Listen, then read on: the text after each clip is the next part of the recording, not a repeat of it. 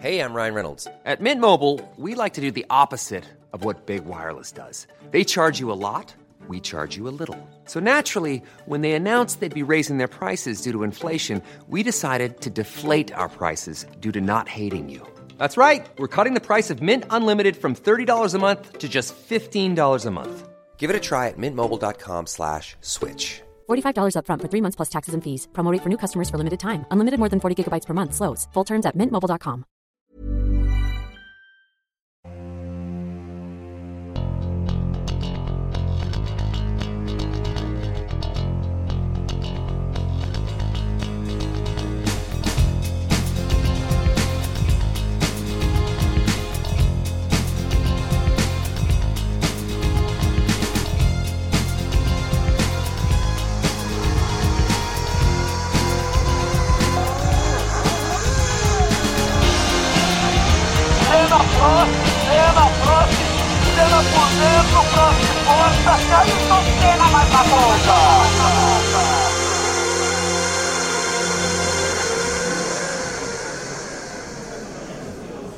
Ladies and gentlemen, welcome to the Hurlingham Club for a very special evening. I'm Damien Smith, your host for the evening, joined by our editor in chief, Nigel Roebuck, and the man who doesn't really need any introduction, Sir Stirling Moss.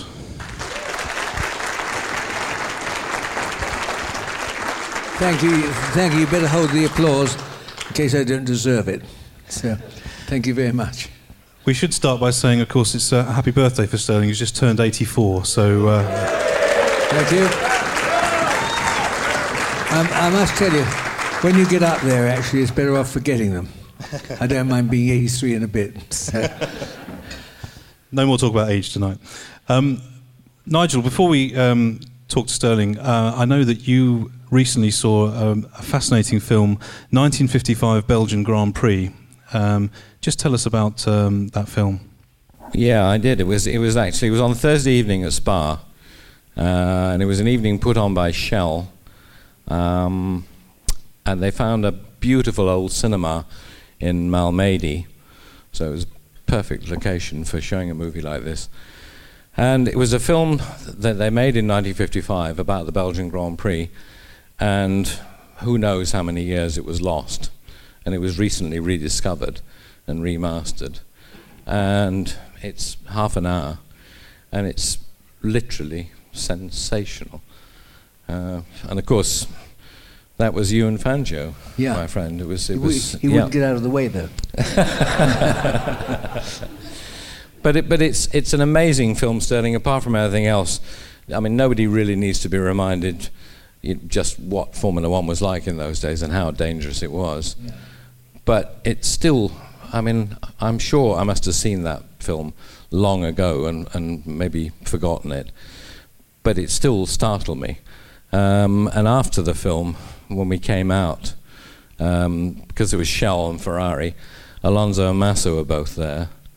Um, yeah, and they and they had been asked to show up in period dress, and they said to uh, said to the Shell guys, "Where the hell are we going to find any 1955 Ferrari Formula One overalls?" And of course they said, "Well, no need. 1955. Just turn up in chinos and a t-shirt, and you'll be fine." Yes. And after the film, they were just literally wide-eyed. They, they just simply could not take in how, how uh, you know, how perilous it was in those days. Yes, it was. But uh, in those days, of course, um, Eau Rouge, which is which is quite a big corner now, we used to go down. I'm talking now the early 50s. Used to go down into the corner of Eau Rouge and then double back, and the hairpin, and then of course out and rejoin the circuit further on. But the thing, the most extraordinary thing though, is the commentator, who should have been Raymond Baxter but wasn't, um, was talking about Stavelot and saying, well, of course the boys take this almost flat out, uh, but there's a ditch waiting for any ill-judged exit. And when you see it, I mean, it's not a ditch; it's a culvert. There's a culvert, a deep culvert, and then beyond that, there's a barbed wire fence. I mean, I made a stop round there actually at one time. the wheel came off the Lotus again. Oh, at, at, at Burnenville. Yeah, yeah. Burnenville, I know, yes. yeah, yeah, yeah. but it struck me. I mean, you know, I remember the first time you ever said this to me, and I, I, it amazed me. You are most unfashionably one of those who believes, fundamentally believes racing should be dangerous. Yeah, um, Yeah. When, when, when, when you're sort of 17 or 18, one of the things that entices you into it is, is because it's dangerous.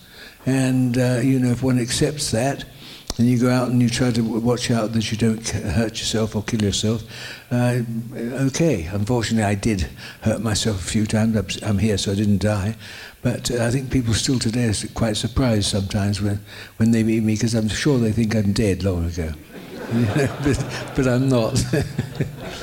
I think for, for younger generations, it's almost impossible to um, imagine how dangerous it was then. That, that, but it was just accepted.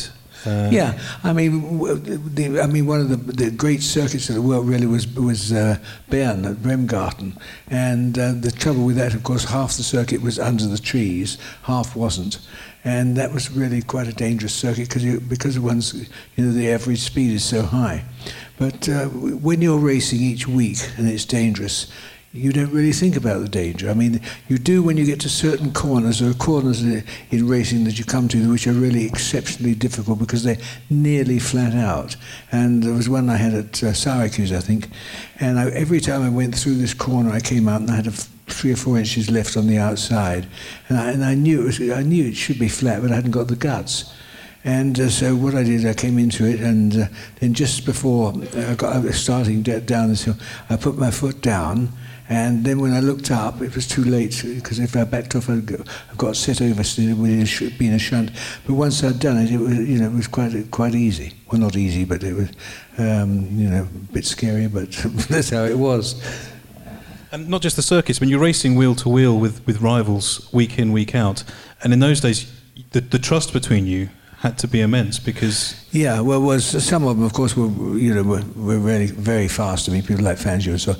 There were a few that weren't very quick, but you just hope they get out, out of the way. Um, I mean, there was, there was quite a respect, respect between the drivers. I think because it was dangerous and everybody knew that, and uh, therefore they drove accordingly. I mean, there were a few people who came in who shouldn't really have been there, and uh, you know, in different races, say, "Oh, watch for so and so," but but one knew them anyway, in this style. But I remember you telling me that the uh, because uh, we have the one, you know, the one move permitted in Formula One now, where you are allowed to swerve in front of your the guy who's trying to overtake you. You're allowed to do it once. And I, I said, I was talking to you about that, and you said, well, we used to call that dirty driving. Yes, I mean, And and the one guy you were said at the time was Farina, yeah. Ruthless. Oh, he, he was. Fr- Farina was a dirty driver. I mean, he's the one that caused, I think, KP to have that shunt at uh, Brooklands, I, I believe. But he was, yeah. He. I mean, I remember uh, when I had an HWM, which was, I mean, way out of it because he got an Alfa, and we're going into a couple of corners, and he's lapped me. And Fangio was behind him. He was he was he was right behind me, and then Fangio behind that. And uh, when we went into the corner, he, he he cut me out, and so I had to you know take avoiding action and so on and so forth. But then because he'd done that, he bucketed up his own corner, and he had problems. And Fangio came past, and he was smiling on his face. And uh, but but one one knew that Farina was a guy that was you know would, wouldn't bother about uh, you know any any manners at all. And yet he was the the beautiful stylist that you uh, you, cop- you, you copied. Oh, oh, his style was lovely. I mean, I, I liked it. I thought when I looked at him and saw him driving, I thought, well, he doesn't even look as though he's trying, you know, and he's got his arm out straight and leaning back. And also, anyway, I couldn't couldn't see over a windscreen because I'm rather small, so it helps when you put your head back like this because you're looking higher, you know. Stirling, um, Fangio always comes up in, in conversation when we're talking to you. He was your teammate at Mercedes. Yeah. Um, teammates are very much in the news at the moment, with the news that Alonso and Kimi Raikkonen will be teammates at Ferrari next year. Yeah. What, what's your opinion about putting two bulls in one field like that? Uh, risky. I, I, uh, I, I, I haven't really thought deeply enough about it, but I think it could be problems. I mean, nowadays it's not really risky because it's a very dangerous sport. But uh, when, you were driving the, o- with the older cars, um, there, were people that, one, you know, that, that weren't really up to it. But uh, otherwise, uh, otherwise, you know, you just drove knowing that when you catch up somebody or if they pass, you know, there's going to be maybe problems. And what's your opinion of the, the best sort of teammate? Um, in one of Nigel's columns, we just finished the magazine today, and he quotes the, the famous Gerhard Berger quote the best teammate's three seconds a lap slower. Um, yes. would you agree with that? Yeah, very, very, very much so. Because the only way you can, the only way you can tell how good a bloke is is looking at he's his other other driver, and I mean that's pretty telling. And uh, you can't get away from it. I mean, it, the the times it, it staggers me actually the, how close the times are in Formula One now. I mean, it's it, it's, it's ridiculous how close they get. I mean. I, I don't know quite how it's. I suppose it's happened because the cars are all so good now that you start on a high high level and can go from there. So small bits. But I can remember being at Nurburgring one year, and Fangio came through. I, oh, I forget I had a Vanwall and this thing had broken. Fangio came through on this on the, this particular lap. I think it was six seconds later. The next guy arrived. Now, it sounds really boring, but it wasn't. It, it, for some reason, it was quite an exciting thing to see. He came through, and then it all went quiet, and then the next guy came through. You know, it's quite, quite exciting, actually. Stirling, Stirling, teammates, do you think there should be respect? Oh, should there be respect with a T? Yeah. Su- Susie was just asking if you didn't hear. Um, sh- should there be respect between teammates? Yeah, there should be respect, but I, but, but I think. It, really, I mean, I respected Fangio that much. I was very happy to sit right behind him and, uh, what, a year, a, a, yard away, we're known as the train, because I, I, had complete faith in him, and he was such a, an, an, honest, good driver, you know, really, really quick. And uh, he didn't he didn't seem to mind. He never said, look, stop being on my tail or anything. Neubauer used to get excited. He said, what happens if Fangio goes off? And I said, well, he doesn't. And uh, but then of course we went to Zandvoort and there's a lot of a lot of sand in the engine. Of course they had, I'm sure, make a entirely new engine because I was following. it. but uh, no, Fan, Fangio to me is a very interesting person because I could beat him in sports cars, and. Uh, I can't see why. And I said to him, you know, why aren't you a bit quicker in sports car? He said, well, uh, he said, uh, I like, you know, I like to see my wheels. I don't like, he and well, I, I, don't know about anybody in here. If you're doing doing 250 k's, I'm not looking at my wheels. I'm looking 300 yards ahead. But anyway, it worked for Fangio because he was bloody quick. But uh, you know, but. How did you How did you communicate with Fangio? Because his English was next to nothing. Well, we only spoke, spoke about cars and crumpet. So and uh, so that makes it a bit easier. And uh, I mean, actually, mainly through mainly through uh, Kaiser, who was the PR guy in, in charge. And um, I mean, he, Fangio actually uh, was a fantastic driver, but you hear things about him as a mechanic and so. But he really wasn't much good as a mechanic.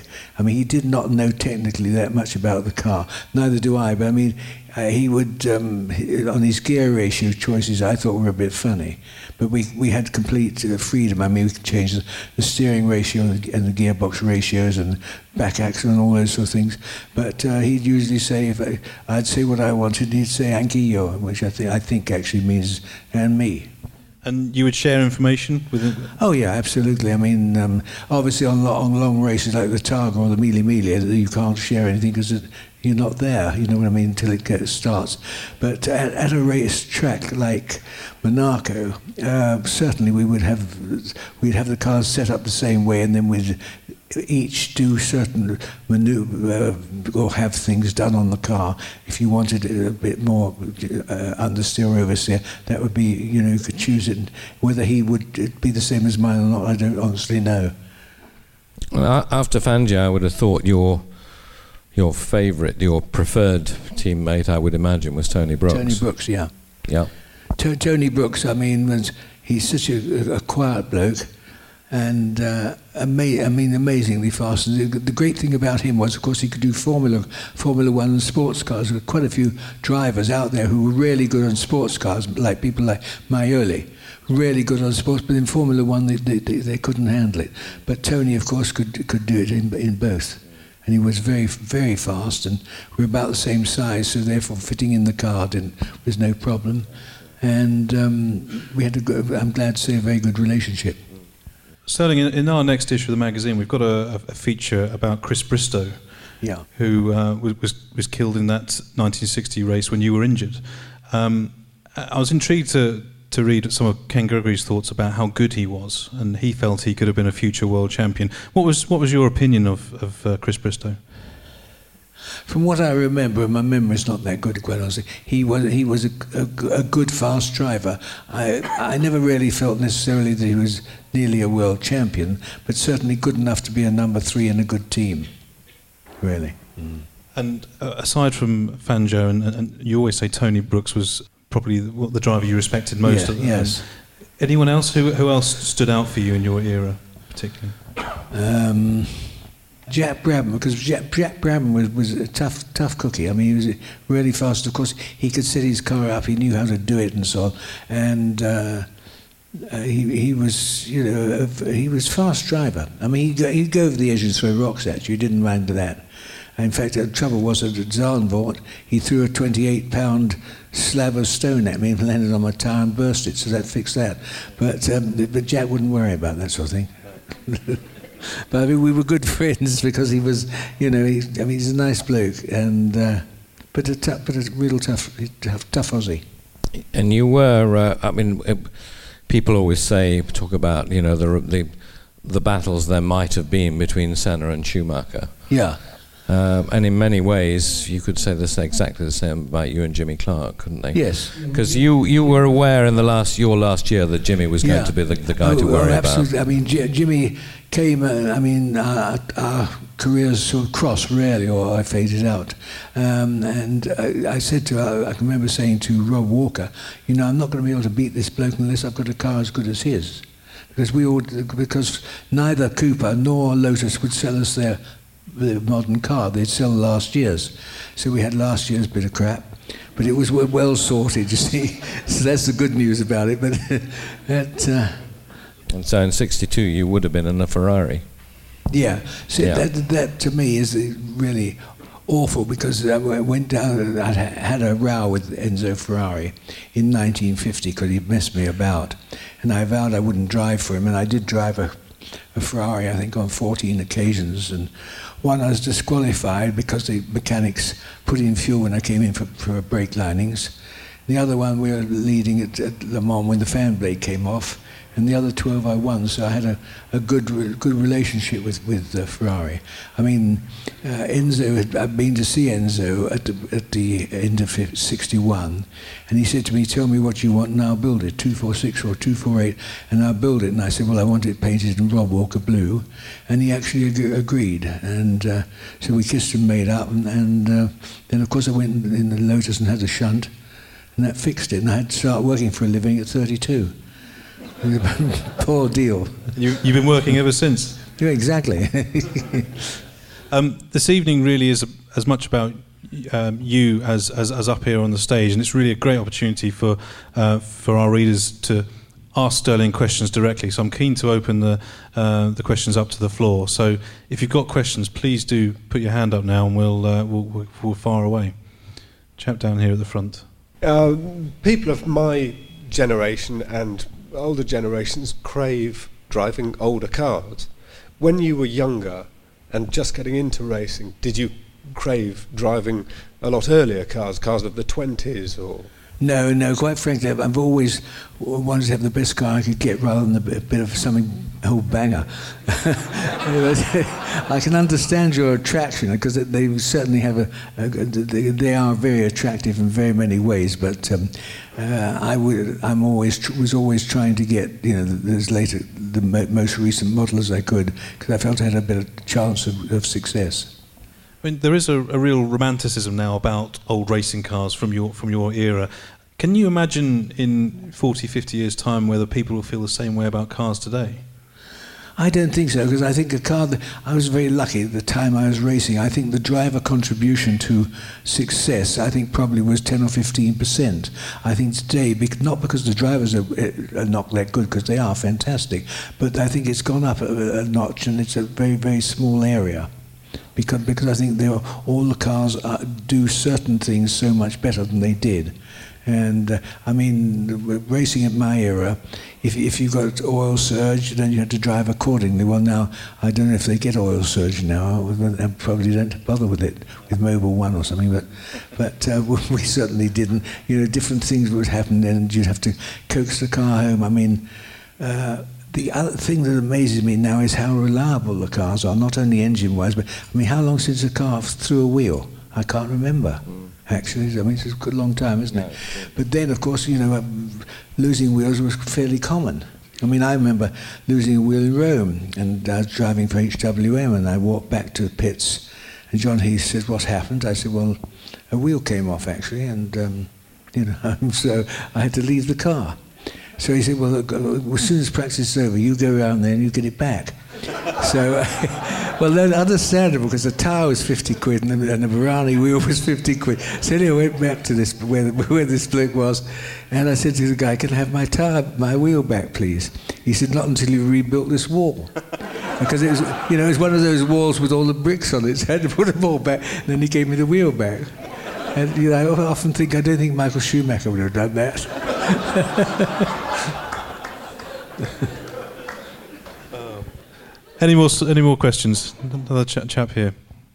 Um, just before I ask uh, the, the, the question, N- Nigel, I'd like to say to you, I really appreciate what you write every month. Really do. It's really Yeah, yeah. good. Yeah. And, and Sir Stirling, um, we all want to know about the Mille Miglia, don't we? So um, tell Well, us a little bit about the Yes. bits that we don't know about the Mille Miglia. Well, the Mille Miglia, of course, was a thousand, for those of you who are too young to know, uh, it was a thousand miles round Italy, started in the north, right down to the south, opposite uh, Rome, a pla- place called Pescara, across the mountains, three passes, and back up over the of the Reticos, the Radicofani and the Raticosa, back to, to where we started. And uh, we decided there was no way we could learn, I mean, there's no way I'm going to learn a thousand miles, so we made notes I made with Jenks. Jenks was a weird bloke, for those of you who don't know him. Uh, Jenks, in first, uh, he was said to Alan Henry once, um, there's a car, new car being shown down this way. Would you like to come down and have breakfast with me? So he said, oh, that'd be very nice. So uh, he goes down there, and he's sitting there, and um, Jenks gives him bacon and eggs, whatever he did. And then he went over, and he was by the washing up, and he said, aren't you going to jo- uh, join me? He said, I can't. He said, why not? He said, well, you've got the plate. And uh, th- that's what he was like. I mean, it was weird. He, I bought him some socks because I didn't think he changed them frequently enough. And, and they had yellow stripes, yellow and black stripes. We called them the Colorado Beetle. But, but he was a fantastic man. And, and uh, the problem we had with the Mille Miglia was we did, obviously didn't know how long it would take, but we had a rough idea. And uh, I said to Jenks, you know, we're going to have to have a pee. We've got to have to slash in 12, in 12 hours. We thought it would be about 12 hours. And so we tr- went round and on a hairpin, we worked up pressure, unzipped our fly, jumped out, had a quick slash, got back in, and it was much too long. So I said, we can't, we can't waste all that much time just having a pee. So I said, well, look, what we'll do when we come into Rome, where they're going to change the tires and refuel and all that sort of, we'll do it there. But of course, I hadn't realised that when, when we came in with the race, they put up 75,000 grandstand seats. And there we were. And of course, I can't do it like that. I'm a bit of an exhibition. It's not that much. So I ran behind the, I ran behind the, the stands and had a quick slash. And I, it was actually one one minute four seconds. I know that because that's how long that's how long we how long we took. But uh, we also, you know, we, we, the the uh, the I mean, the, the uh, Mercedes were absolutely terrific about their cars and everything else. I mean, the one thing you didn't think about was the car ever braking, and uh, it wasn't easy to drive, but it was remarkably strong, and um, you know, and of course you had inboard brakes. And that meant you get the dust of the brakes and, and the oil, sort of oil fumes around. So that's why we got those, you know, panda eyes. And uh, Jenks, of course, once he, he looked round or something and his, and his glasses blew off. Well, thank God he'd been thinking enough to bring a second pair. Uh, yeah, when I went like this, meaning I want something to eat because we had a pipe, we have a drink. And so he, he got an orange out and peeled it, and by the time he peeled it, of course, it was absolutely black. So I threw that out of the side, and thank God we got a banana. a banana, you can open it, and it's really clean to eat. but uh, I mean, it was a, an amazing race because the first car went at nine o'clock at night at half minute intervals right through to midnight and that's 360 cars. At midnight, they went at one minute intervals. I was at, went at 7.22 because that's the car number, and I was not the last car. So if you work that out, there's over 600 cars. Now, when you reckon also that most of these cars are driven by sort of Italian hairdressers with go faster tape down the centre, you know, you, you can realise that, that really it wasn't a very safe place to be out there with them. Because there are no, no flag signals. Obviously, you can't have flag signals because visiting people, and people, of course, will lean forward like this, looking up the road, and you're, and you're therefore driving into a cone of people. Well, thank God they weren't English because we didn't get to understand. But anyway, yeah, I, I would make, waggle my steering a little bit like this, and they'd think, Christ, he's going to shunt, they pull back, give a bit more room. But it was an absolutely unique event, which um, obviously couldn't happen now. I, I still think one of the most. Every time I read it, I mean, God knows how many times I have, it still startles me every time. The fact that you averaged all but 100 miles an hour Yeah. for a thousand miles on public roads in 1955. Yeah, it, I mean, it's it's, amazing it's because numbing. ob- obviously mo- most people kept off the road. Roads weren't closed; they couldn't close the roads, but people kept off them because they wanted to watch it. But of course, you've got refrigerated trucks and all that sort of stuff, uh, which you know a bit in the way sometimes. Um, but the, but the, I mean, the SLR, which is certainly the greatest sports car in the world has ever had, uh, was so- so suited to it. I mean, we had no problems whatsoever, absolutely right through. So were you really confident that you, could win the race with all those months of preparation that went into the, the Mille Miglia? No, I wasn't actually because I because I didn't know the circuit and I was going to go on Jenks's signals, which which were enormous help. I mean, if you're going up a hill 160 or 170 into a into a, a village and going over the top, you need to know whether it's left or right. I have to get over it. You know, things like that. I knew, and then of course we certainly put if there was if there was a place which was uh, look faster than it was, for instance, one place where the road's going along, and then suddenly goes left over a railway line, and in fact Sydney Allard. Uh, miss, miss, uh, you know, didn't make it through, and he went up the railway line apparently, and uh, things like that. We had those things noted down, and it's, it's really serious things. I mean, when Jenks, Jenks would give me a, you know, like this, or it would be flat out, and then sometimes he'd go like this, and then right. So, so I knew coming into a corner what sort of corner to expect. I always wonder with Jenks actually if he was one of those people like we, we always thought about Gilles Villeneuve, literally didn't have a sense of fear. And I remember talking to him about, you know, in the, in the days of uh, when he was he was riding the you know sidecar with Eric Oliver, leaning out of the bike, you know, going through Burnenville on the old Spa. And you sort of think, well, anybody can do that. Uh, maybe doesn't have a sense of fear at all. And I, I wonder if that ever occurred to you. Did you ever think maybe he's a wonderful navigator, co-driver, everything else? Millions of people have lost weight with personalized plans from Noom, like Evan, who can't stand salads and still lost 50 pounds. Salads, generally, for most people, are the easy button, right? For me, that wasn't an option. I never really was a salad guy. That's just not who I am. But Noom worked for me. Get your personalized plan today at Noom.com. Real Noom user compensated to provide their story. In four weeks, the typical Noom user can expect to lose one to two pounds per week. Individual results may vary.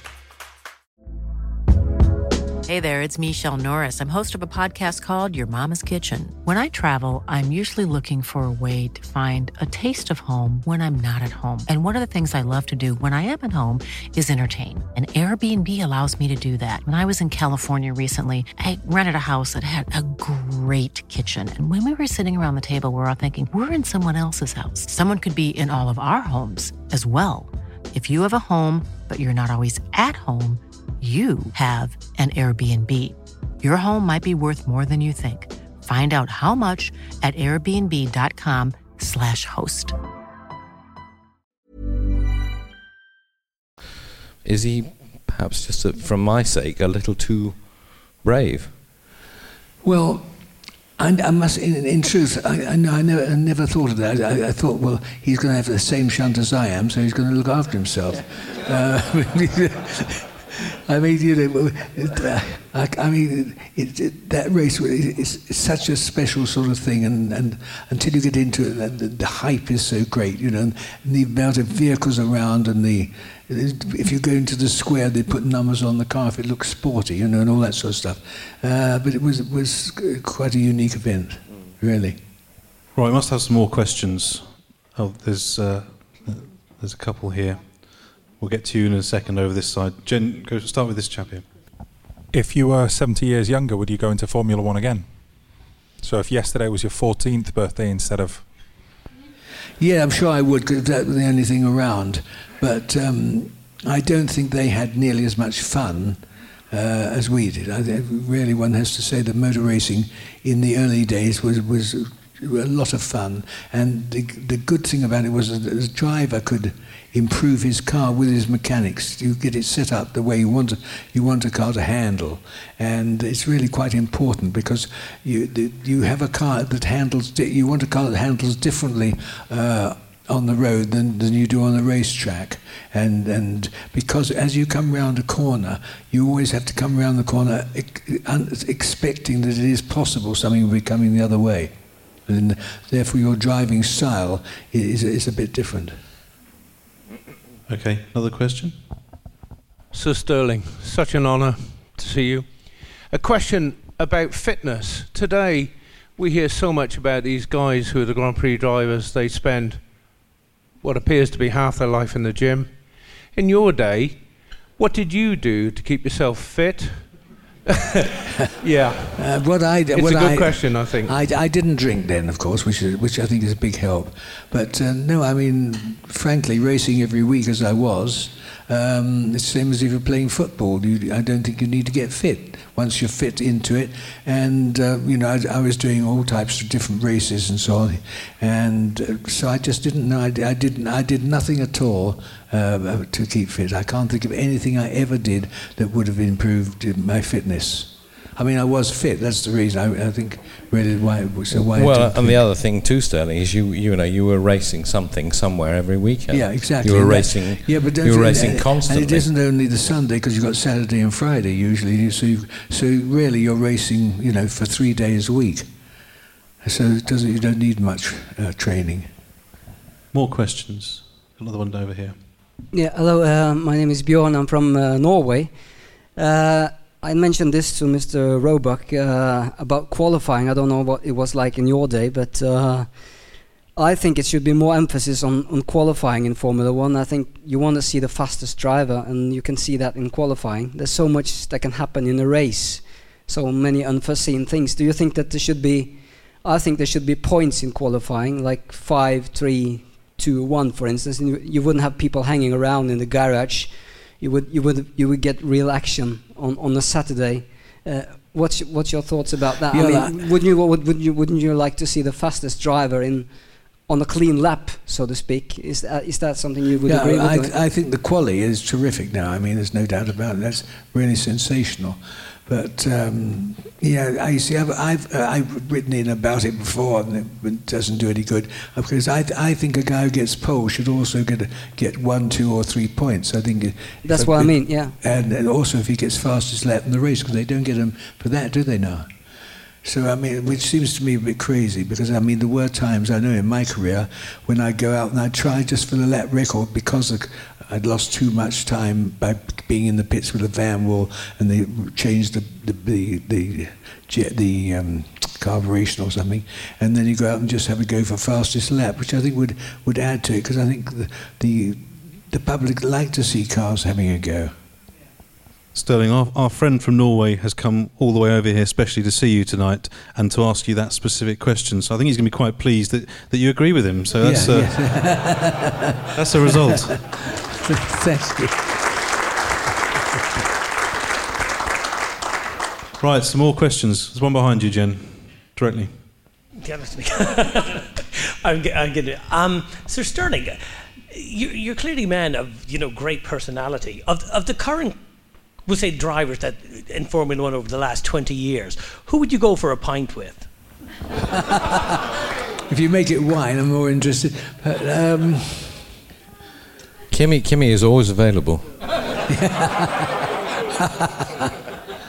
I, I think I, I reckon probably Alonso or Vettel actually. Yeah, but Vettel I find has got a good sense of humour. Who, you know, you know the drivers better than I do. Who would you say? Uh, In terms of actually going out for a drink with them, um, Oh, that's yeah. it's not so easy. Uh, this, this current bunch, uh, I, I, I, but Kimi would be the most fun, that's for sure, and he would also certainly buy the drinks. Yeah. Stirling, it's interesting to hear you say Vettel because you know he, recently we've seen him winning and getting getting booed by by crowds of people. Um, but Yeah, that's terrible. I must say, I, I can't understand why they're doing it. I think it's entirely wrong. Um, I just hope it doesn't make him as upset as it makes me, because I think it's really disgraceful. Because he he is bloody good. All right, he does have the best car and so on, but he, nevertheless he's still a st- stunning driver, in my opinion. And um, I mean, so- to, to win what's going to be four world championships, championships on the trot, I mean that's some achievement, isn't it? It's an achievement which unfortunately has been lessened by Michael winning, or how many he got? How many he had? Seven, I think. So, which, which lessens it a bit because I don't think his were quite the, the same as now, you know.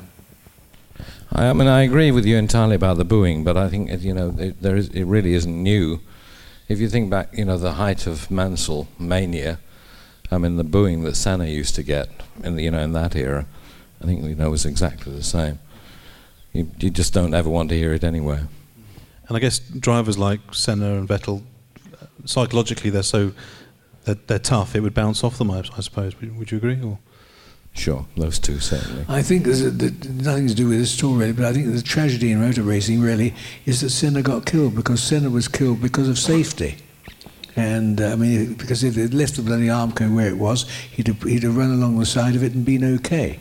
But they they uh, Darmore changed it so now so a car he was able to go in and at full speed hit head on, which which is an awful thing. And I, do, I don't know um, what the answer is really.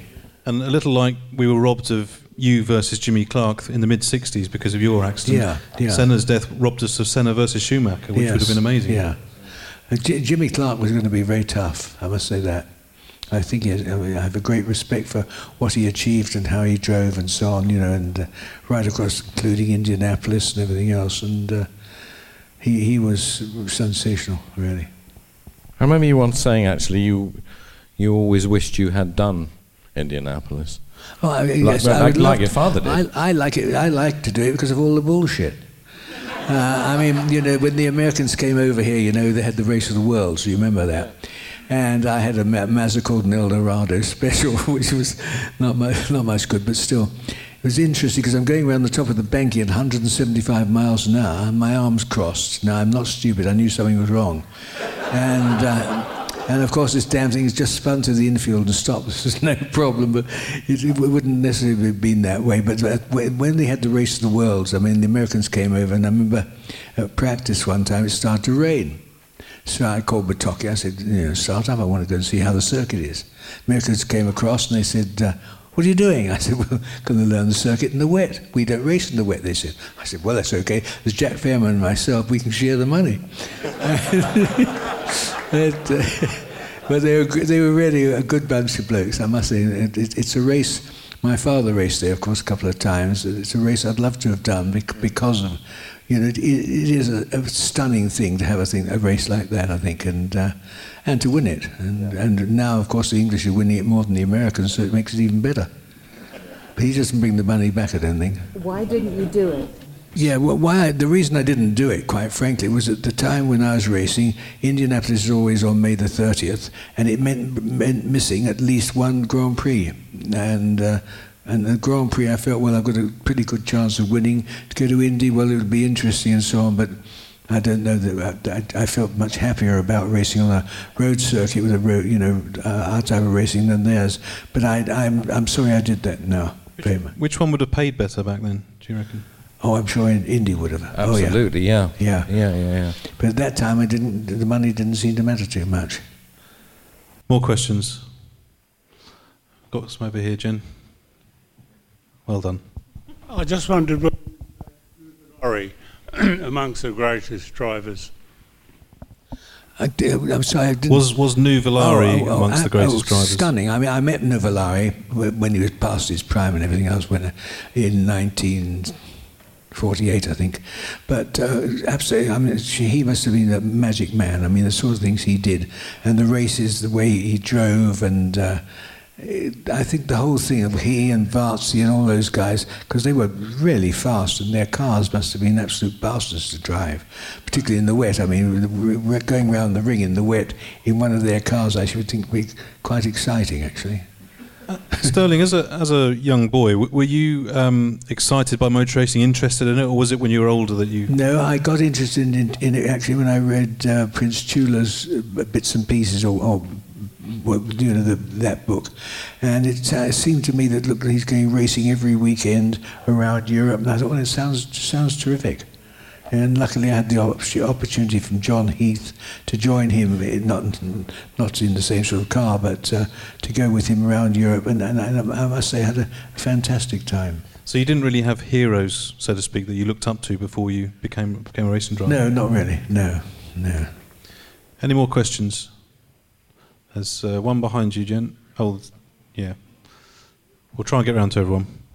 Um, so Stirling, you mentioned about fitness, but in Jenks's book, The Racing Driver, he talks about your amazing eyesight and observing you in the 55 millimeter, looking sort of six inches in your rearview mirror to see Castellotti um, half a mile behind you, and then looking half a mile in front of you to see um, whoever else you're about to lap. Um, how did you manage passing the slower cars in front of you, and did you have any near moments during the race? I, I'm sure we had many near moments. Uh, because it has to be. I mean, you, after all, you're going coming into a corner with another guy, and he doesn't know you're there until you, until you pass him. Although we do flash, we did have the hooter connected with the flashers, so they should know. But um, the quality, the standard of driving in, in the Mille Miglia obviously was pretty moderate. I mean, there, you had all the fast people. I remember the, the one car passed us, and that was Castellotti. And it was fairly near the, the start, and he caught me up. He went past, and he put his foot down. I'll never forget this. He had these bloody great big black lines up the road. And I thought, well, he's not going to finish. And of course, he didn't, you know. I mean, because before you can win, you've got to finish. And uh, when um, finishing the Mille Miglia does take a remarkable car. What about the little eggs?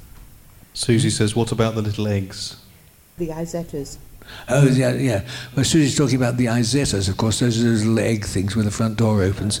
And they started quite early. Obviously, they probably started nine o'clock the night before when I caught them up at four in the afternoon or something.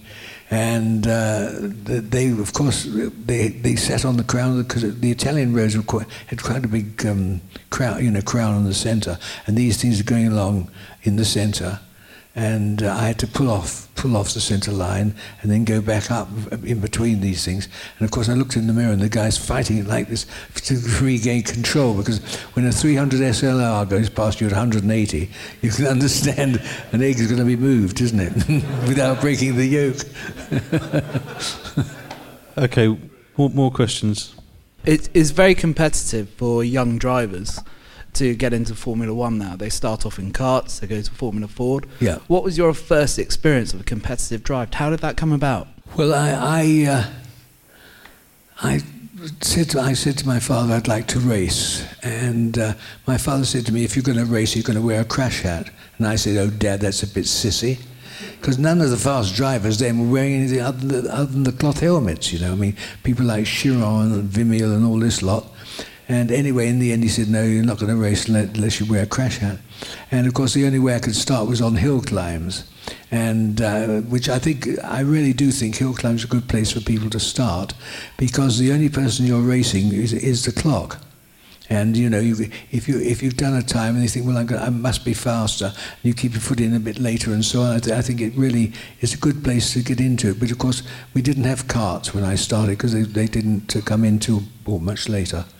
And um, so I was very lucky because I got a Cooper, and I was only, what, 17, 18, 17, I think, and uh, Kay Peter of the, what was then the Daily Sketch, came along, wrote a story about me, a, boy of, you know, such a young boy and so on, and, and that was an amazing help to me, because I got the publicity.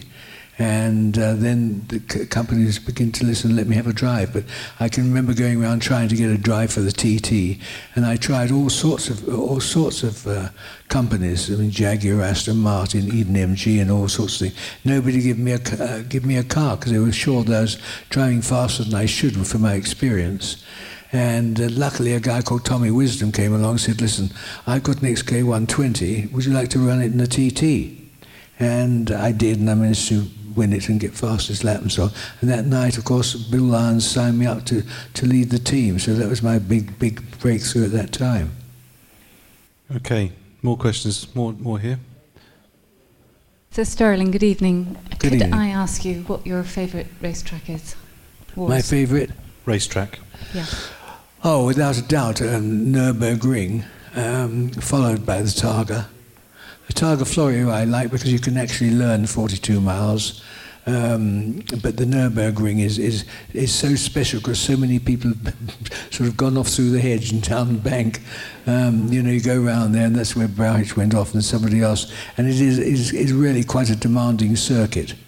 I mean, they've put that rotten old piece down the bottom now for Formula One um, to make it safe with all the runoff and all that sort of thing. But at least they've left the Dorfstreife. So, so without a doubt, I'd say that that would have to be the one. Or Monaco, a totally different thing. Monaco is so special because you can see people. And, you know, I mean, I can remember going down to the hairpin and there's a very cute looking girl on the left, actually, at Oscars. And, you know, I blow her a kiss every lap and all that sort of stuff. It's a very personal, personal racetrack. Well, what about the old Spa? The old The, the old Spa. No, no, no, no, the old Spa. The old what? The old Spa. The original oh, the Spa. original Spa. Oh, yeah. Well, the original Spa was frightening. Very. I mean, it was quite. I mean, it still is a great circuit. It, then it was even more daunting, and of course, I had an HWM, which wasn't really eh, competitive in truth, but uh, it was a good circuit. You had a Lotus as well. Yeah, yeah. Which, which broke. Yeah, but the Lotus, is, yeah, the wheels came off. Yeah.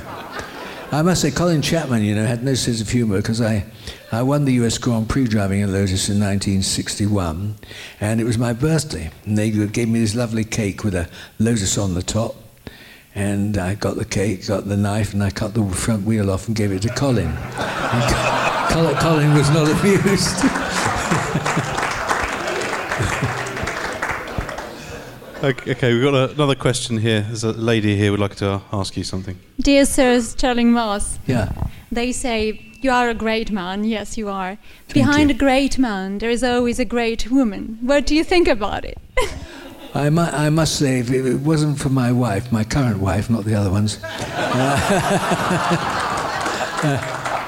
uh, I, I couldn't run my business, let alone anything else. I, I, I really wouldn't know what to do. I, so I, I'm terribly lucky. Uh, I made, I stumbled on the way in practice. Um, nu- number one, I married because I thought she was good looking, uh, but then that all changed. And, s- and she then married a guy called Michael Taylor. That And was she, number two. was it number two? Oh yes, oh yes. Sorry.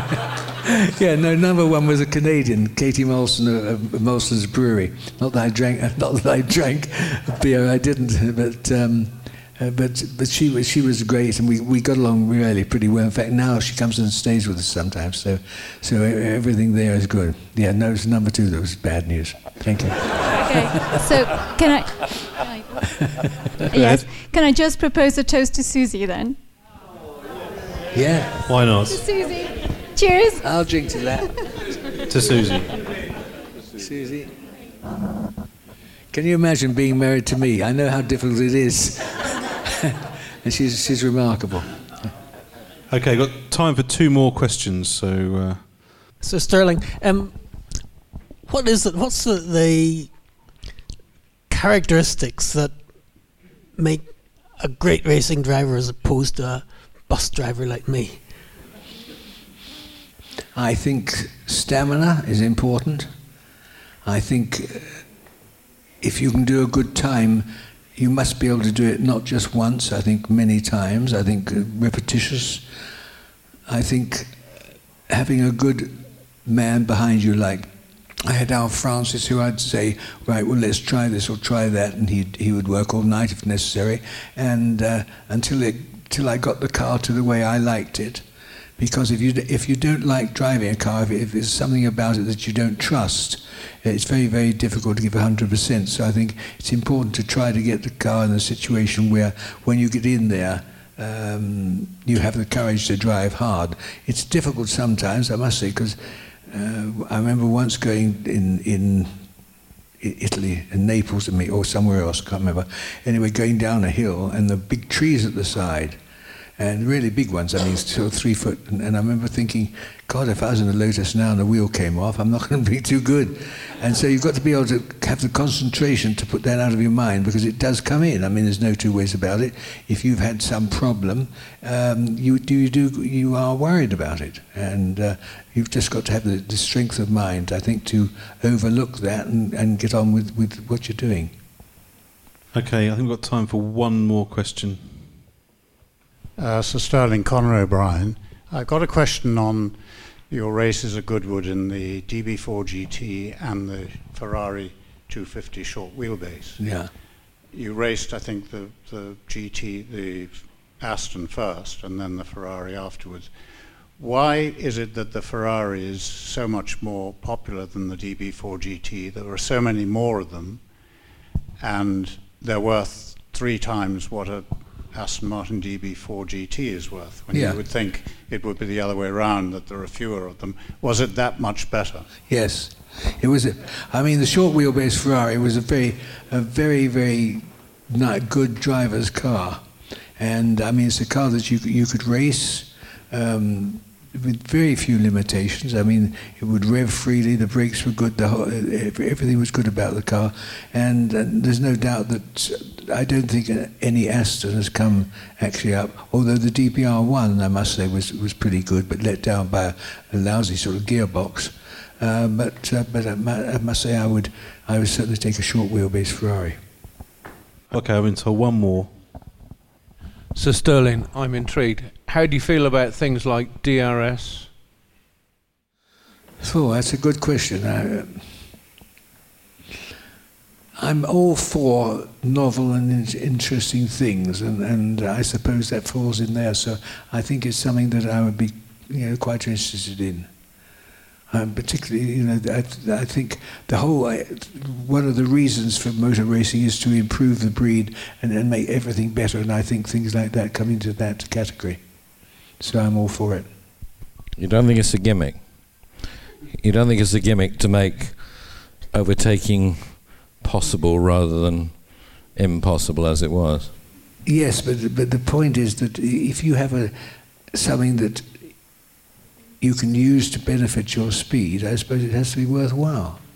I mean, I, I've I've never I've never driven a car with that sort of uh, equipment on it, and so I really I really can't give you a good answer. Do you Sorry. think it makes better spectator sport? Do I think it makes makes be- Nigel? better? Yeah, Nigel's the one to ask. Um, superficially, yes. Yeah, but it's not real. To me, it's not real. That's that's. If you've got two cars that are not in the same specification, then to me that's a gimmick. Well, we're going to have to wrap things up, but before we do, Nigel, I'm going to put you on the spot here. You spent most of your adult life, if not your childhood, uh, writing, reading, um, and talking to the man beside me. If you had to name the one race where you think was his greatest, which one would you go for? Well, I, I- suppose I would have to say. Uh, I mean, I'm sure you'd give the same answer, Stirling. Monaco. Monaco 61. Monaco 61. Yeah. Uh, I mean, that's a race. I wasn't at the race. I was, I was- I was too young and I wasn't there. But it's a, it's a race that I'd always wished I'd seen. And the other one, apart from that, actually, was the um, thousand kilometre sports car race at the Nurburgring in '59. Yeah. In the Aston, when I think you did 41 of the 44. Yes. Well, you had to you had to get, have, give your co-driver some some time. You, you know, Yeah, yeah, well, I know, but, but all your co-driver did, in fact, when he took the car over, was stick it in the ditch, wasn't it? well, it did. It did happen. Yes, it did. But uh, yeah. Stirling, would you agree with Nigel, 61 Monaco? I think 61 Monaco purely because um, I got pole position, and uh, if I'd done the 100 laps, and there were 100 laps then, at the same speed as I got as I qualified, and I qualified on pole, I'd have only been 40 seconds longer completing the race, which I think gives you an idea of enormous pressure um, on the drivers, and myself being one of them, and the other drivers as well, because we would. I mean, I could see them. Two seconds is nothing, not not for three and three quarter hours, and I could see every time we come past on the hairpin, I could see them. So I'd sort of wave like this, as though you know, as though I couldn't care less, and I'm hoping that they were feeling really chuffed. But, uh, so that's that's really the reason I think for that. I think that's a good point to finish on. Ladies and gentlemen, thank you so much for joining us tonight. It's been great to see so many of our readers here. I'd also like to thank those of you who brought your wonderful cars that uh, were parked outside and indeed in the foyer over here at the, the, uh, the Hurlingham Club. Um, it's been a, a great occasion. It's always an absolute pleasure to, to listen to Sir Stirling and, of course, Nigel. So, ladies and gentlemen, one more time for a round of applause for Sir Stirling Moss. Thank you very much. The, uh, thank you very much because your your questions are what make this. I mean, um, listening to people, to enthusiastic people, asking about our sport is something that I really enjoy, and I, and have see so many of you here um, interested enough to listen to my waffling on uh, is, is very pleasing. So thank you very much.